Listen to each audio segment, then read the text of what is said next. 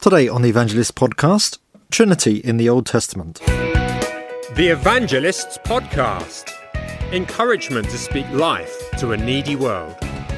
With Glen Scrivener and Andy Brinkley.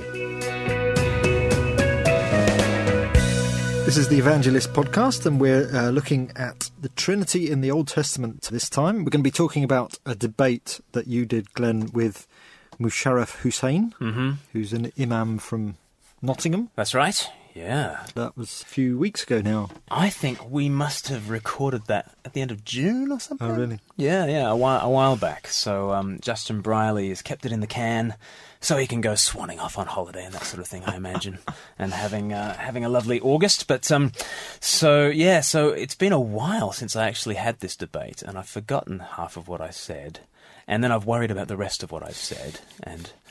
It's it's funny, you know. You just you're in the heat of battle and in the moment, and you say things, and I I wonder whether they've come across or not. Uh, but I'll let other people be the judge of that. And you always think of things afterwards that you sh- should I could have said it better, or I know. if only I'd taken this route. You know? I know. I was brilliant about three days after the debate. Honestly, It was just- absolutely, yeah, They say the best time to write a book is two years after you've written it, or something. yeah. I think, oh, that's so that's so true. I remember recording um, the three two one audio book.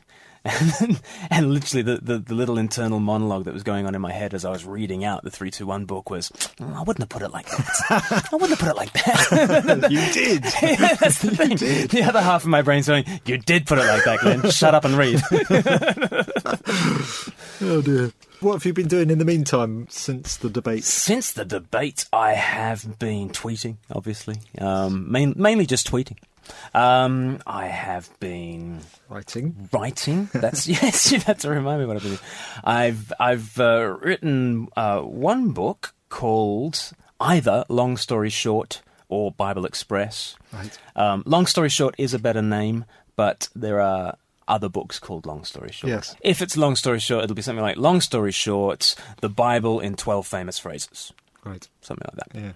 Yeah. Um, or if it's Bible Express, see, there's a double meaning with express. Yes. Is it an expression or is it an express train? Ah. Hey, hey. Um, a whistle stop tour through the Bible.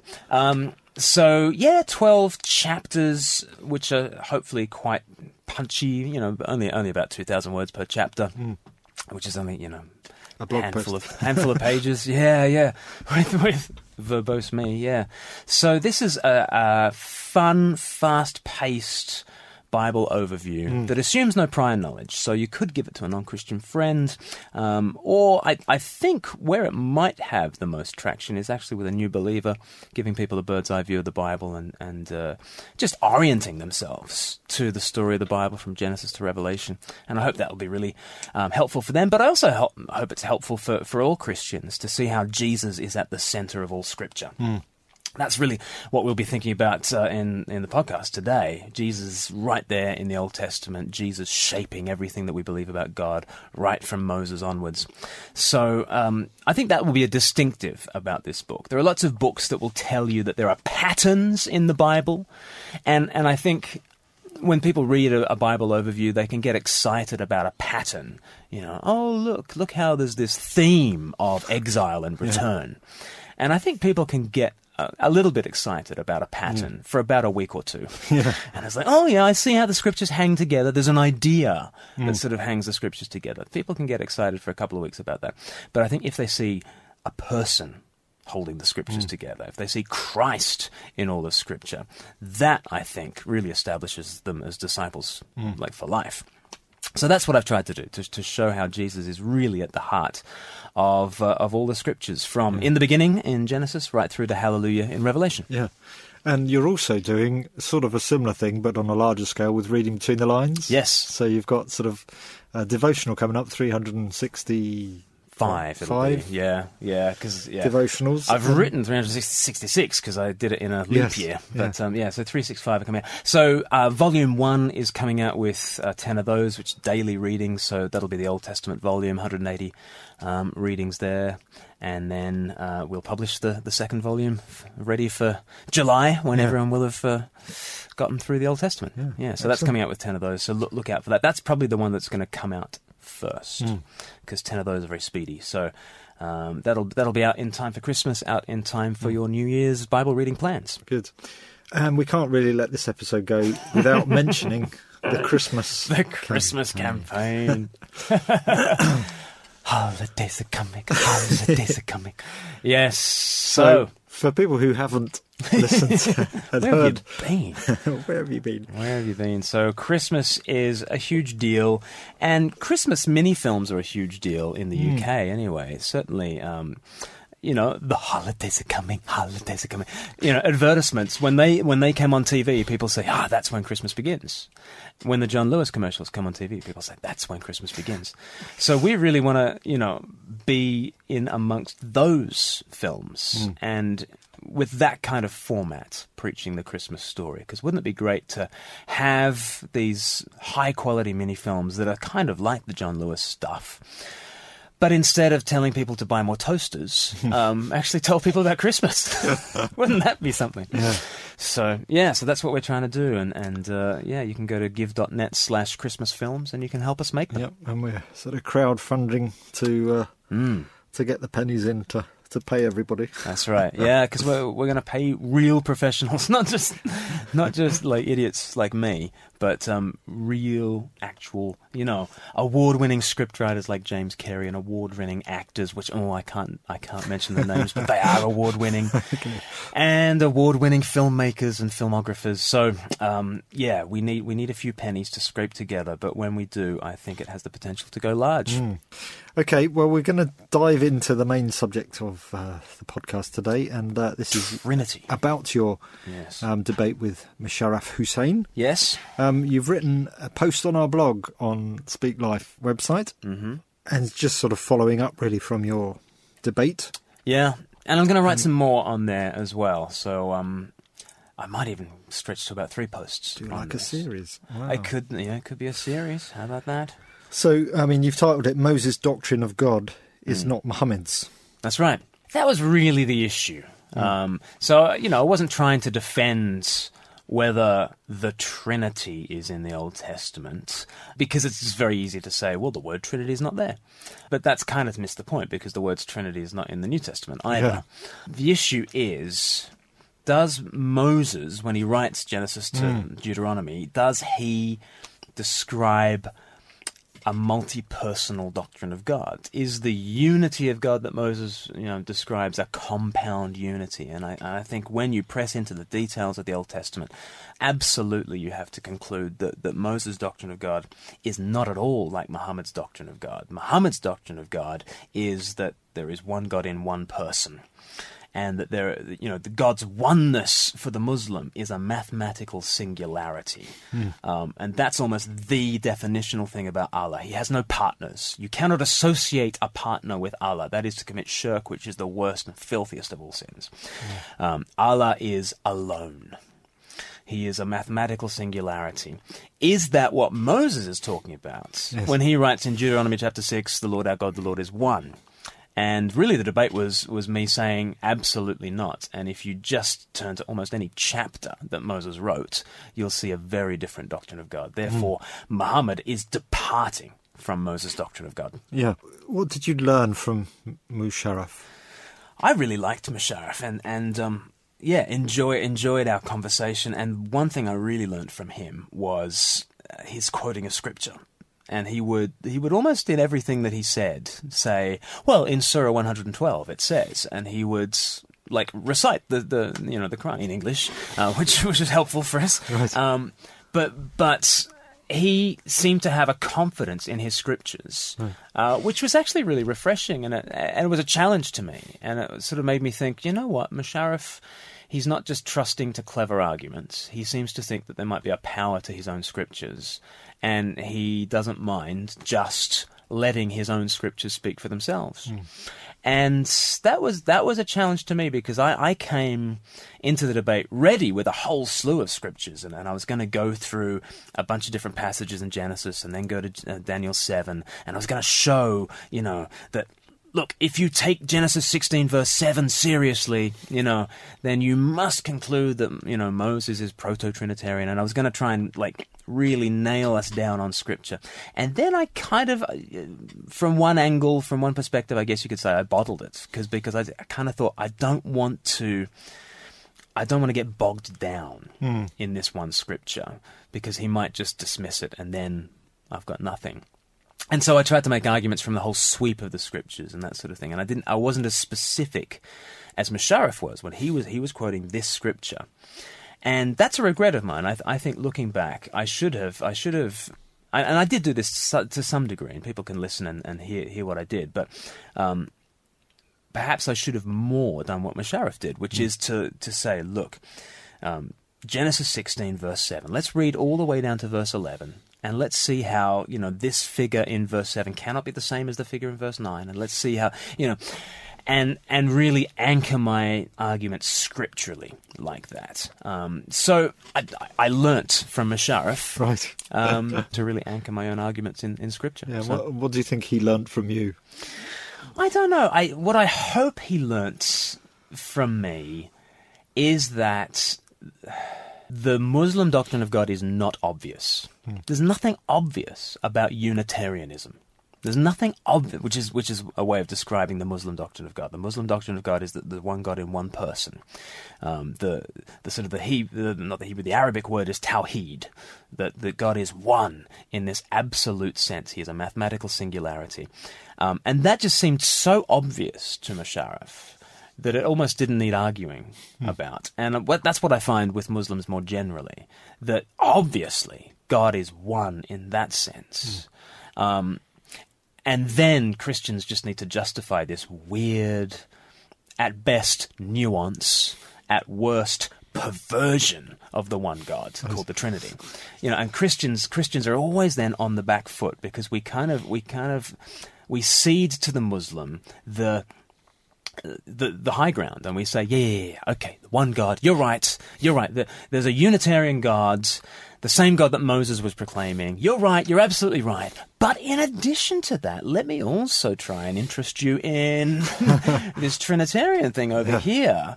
And the Muslim at that stage just says, no, thanks very much. I'll, I'll stick with Moses. Yeah. And at that point, you know, the, so so the Christian loses the argument at that point, I think. But what I tried to do with Musharraf, and what I hope that he saw, was that there's nothing at all obvious about a Unitarian doctrine of God. That actually a Unitarian doctrine of God is incoherent and idolatrous. Right. okay, that, that's really what I was trying to do, and, and people can kind of read the, the, the blog post and they can see me make make that point as to why a Unitarian doctrine of God is incoherent and idolatrous. Yeah. Christians tend to think the Old Testament is just about God, and then the New Testament is, you know, the Trinity with God the Father and the Holy Spirit in Acts and that. Right? Yeah. But it's a mistake, isn't it? Yeah, I, th- I think so. I, th- I think what we, we try to do is somehow, without reading the Old Testament, we just assume that it's just got this one person called God mm. Um, in the Old Testament, and then the New Testament is doing this new weird. It's developing things in this in this strange way called the Trinity.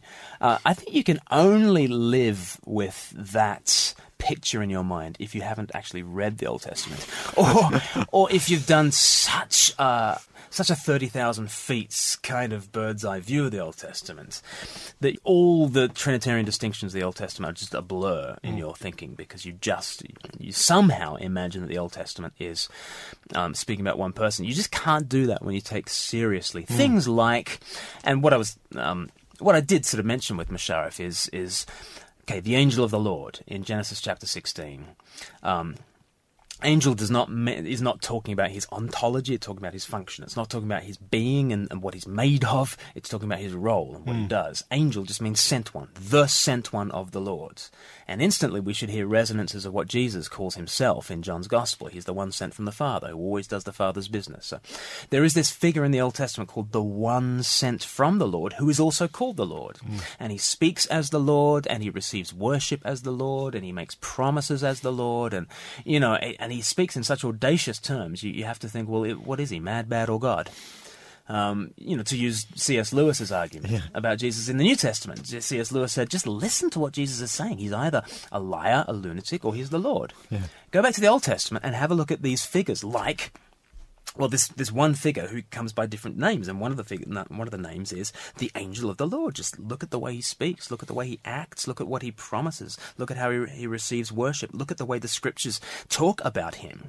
Um, he is he is so obviously God from God, light from light, very God from very God, to use the language of the creeds. Um, and so when you press into the Old Testament in its details, you see that Moses' doctrine of God is, is not Muhammad's doctrine of God. It is not that there is this individual all by himself alone in that sense, um, but there is a compound unity. To God's life, there is a multi-personal God in the Old Testament, and that's that's why in the New Testament nobody ever has to like like the Apostle Paul doesn't say doesn't have a chapter called on the Trinity. He doesn't say, right, guys, okay, I know this is really new, this is a really novel teaching, and it's really weird, but let me take you through the Trinity and let me lay it out like that. He never does that. Like, it's just assumed in the New Testament because it is the Old Testament doctrine of God. The Trinitarian doctrine of the New Testament is the Old Testament doctrine. It's all one and the same. Folks can can hear the whole debate on the uh, Unbelievable podcast, and we'll put links on the show notes at speaklife.org.uk slash TEP. Um, so you can actually listen for yourself. But what was what was his response to you? Well, I, I think uh, he he went to Surah 112, which is um, you know the kind of bedrock of a Muslim doctrine of God. Surah 112 says, uh, "Say Allah, He is one. He does not beget, and He is not begotten, and there is none like unto Him." Which is the most anti-Trinitarian statement like anywhere, and the Quran is just a, an utterly anti-Trinitarian book, and, and kind of its doctrine of God is is you know, whatever the Trinity is, we're not that. that's, Yeah. that's kind of, you know, what the Muslim doctrine of God is. And so he would come back to that and he was saying God is not a father and he's not a son. And uh, of course, my, my comeback was, well, actually, Moses calls God father. So, so the, the God of the Quran is not the God of Moses, right? Because Moses calls God a father. And then, you know, Musharraf kind of said, well, you know, we, we, we can't have God being a father and begetting. That's just, that's just horrible. It's disgusting. It's, you mm. know, it's, it's carnal to think of God, you know, begetting a, a child like that. And I think it was helpful at that point for me to say, Musharraf, do you, do you really imagine that Christians and Jews believe that God is physically begetting a son, carnally begetting a son? Mm. And he said, well, what else does it mean? I said, well, it's a, we've always said that it was a spiritual begetting. You know, Moses thought it was a spiritual begetting. All the writers of the New Testament thought it was a spiritual begetting. We, we do not think that this, this happened in time, and we don't think that it happened in the flesh. Um, this is not a physical thing. But the But, fa- but hang on, what do you mean? Because Jesus did come in the flesh. He did come in the flesh, absolutely. Um, but he was already the Son. He was Right. already the Son of God. Okay. From before the beginning of the world. Yeah. He was begotten before all worlds, God of God, light right. of So light. So you're saying that that was a spiritual. That was a spiritual begetting.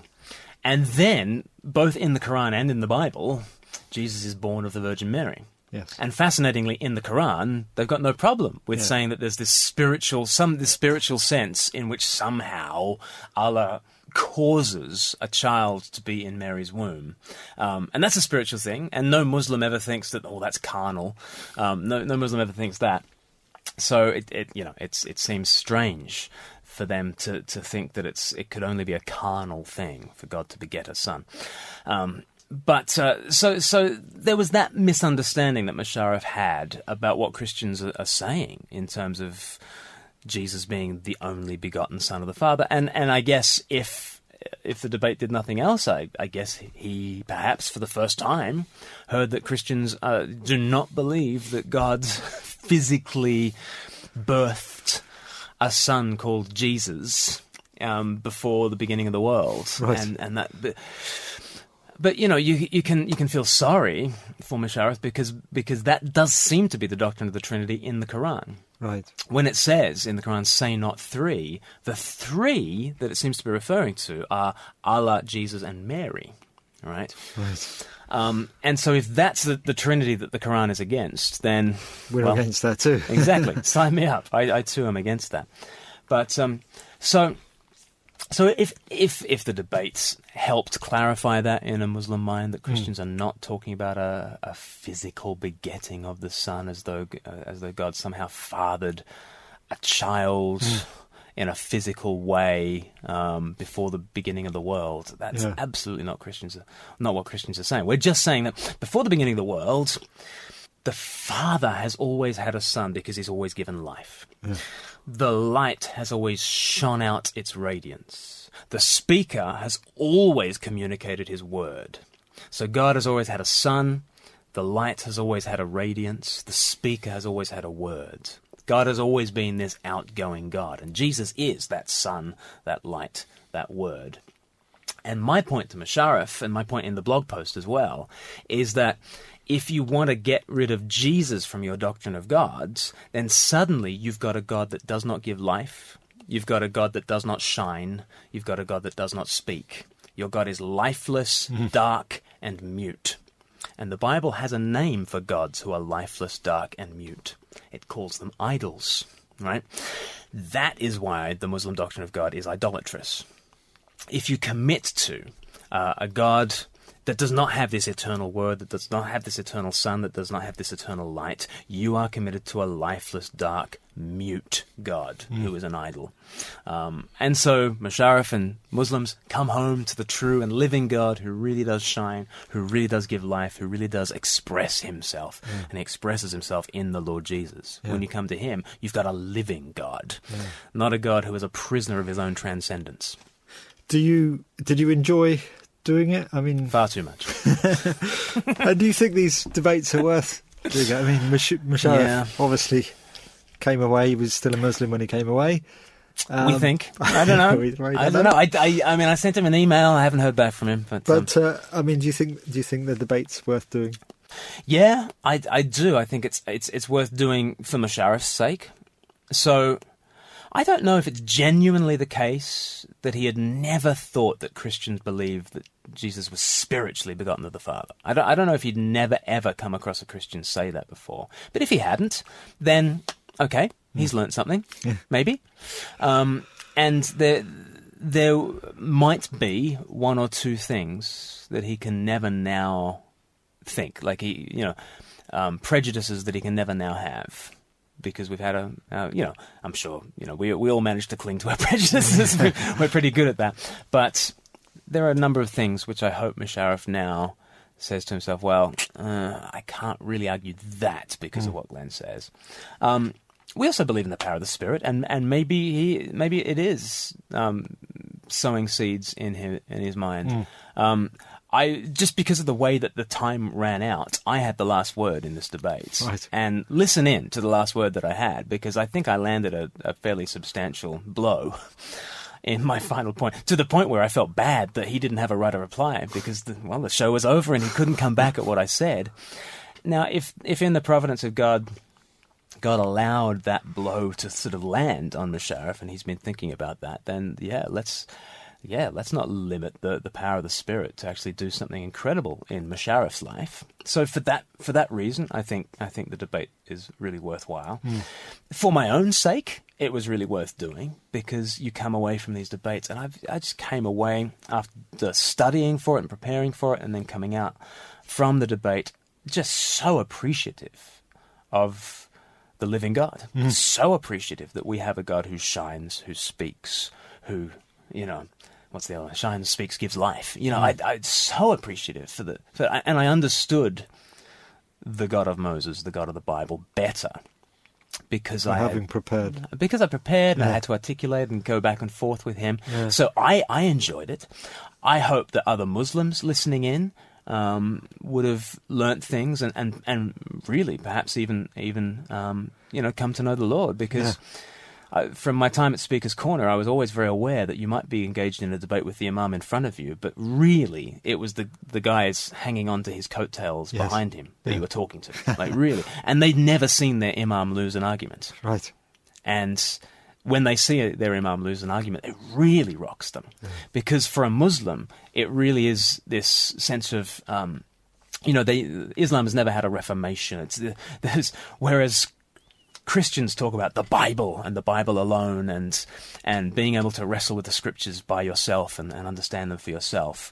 Um, the the Muslims very much are, are, are, back in where the Christians were in the Middle Ages. You rely on your priest to tell you what's in your Quran. Mm. You know, you you rely on your imam to tell you what's there. You might be able to um, enunciate certain Arabic words, but you probably don't speak seventh century Arabic, and you need your imam and you need your authorities to tell you things, and you just trust mm. implicitly in your imam. And hearing your imam taken down is very destabilizing. Mm. And so we can pray for Muslims listening in um, that yeah that they will. Um, they will see that Musharraf does not have the mm. answers, mm. and perhaps it will make them, you know, search search for the answers. And then, and then, fourthly, I think why it's worth doing is is Christians listening in, because I think Christians basically assume that the God of the Old Testament is Unitarian. I think Christians basically grant the Muslim premise, which is that Moses basically believed in a Unitarian God and we just happen to be doing something different. And if that's what you believe, dear me, why aren't you a Muslim? Yeah. right? Yeah. Um, let's let's you know let's follow the God of Abraham, yeah. right? Yeah. We're meant to be children of Abraham. Let's follow the God of Abraham. And if Abraham was not Trinitarian, then we shouldn't be either. Um, and I hope I hope that Christians have their eyes open to see how the Scriptures, from beginning to end, proclaim Christ, mm. because I think that's that's really where the excitement and enthusiasm for Christ really catches fire to see that Jesus does not just come into the Bible three quarters of the way through the story. you know, he's not like the last minute substitute in a, in a football yep. match who scores the winner. You know, he is he is the manager, he's the player coach. He's you know. He is everything from Genesis to Revelation. So ho- hopefully Christians got a bigger vision for Jesus too. Yeah, great. So where can folks go to think more about this? If you want to learn about Christ in the Old Testament stuff, um, my blog, I've got a, a, a, long section called Christ in the Old Testament. Just go to christthetruth.net, christthetruth.net, and uh, on the homepage you'll see Christ in the Old Testament, mm. and there's a there's a tab there that you can click on, and there's a whole bunch of articles that take you through the angel of the Lord and other uh, Trinitarian Old Testament passages and how it's fulfilled in the New Testament, and how down through church history um, Christians have always seen that Christ was active and known and trusted mm. all the way through the Bible. Um, so yeah, go to christthetruth.net and, and check out some more. Okay, and we'll also have a link to the actual debate uh, which you can listen to on the Unbelievable podcast. Uh, but if you just go to speaklife.org.uk slash TEP, you'll find this episode plus lots of others. Uh, you, if you click on that link, there should be a link there anyway to it, but uh, if you click through to this episode, um, you'll be able to see links to, to that, and we'll link up the blog post that you wrote as well as your uh, Christ the Truth website. Great. So that's uh, a good um, overview. that's pretty much it for this week. Uh, if you'd like to keep up uh, a little more updated with us at Speak Life and Glen's calendar as well, then do visit our website, sign up via email. We'd love to keep you informed of what goes on at Speak Life. And we also produce a small booklet each quarter that includes some of the de- amazing things that God is doing around the world. You can find it by going to our website, speaklife.org.uk. But uh, I think that's it for now. So without much further ado, see you next week. Bye bye.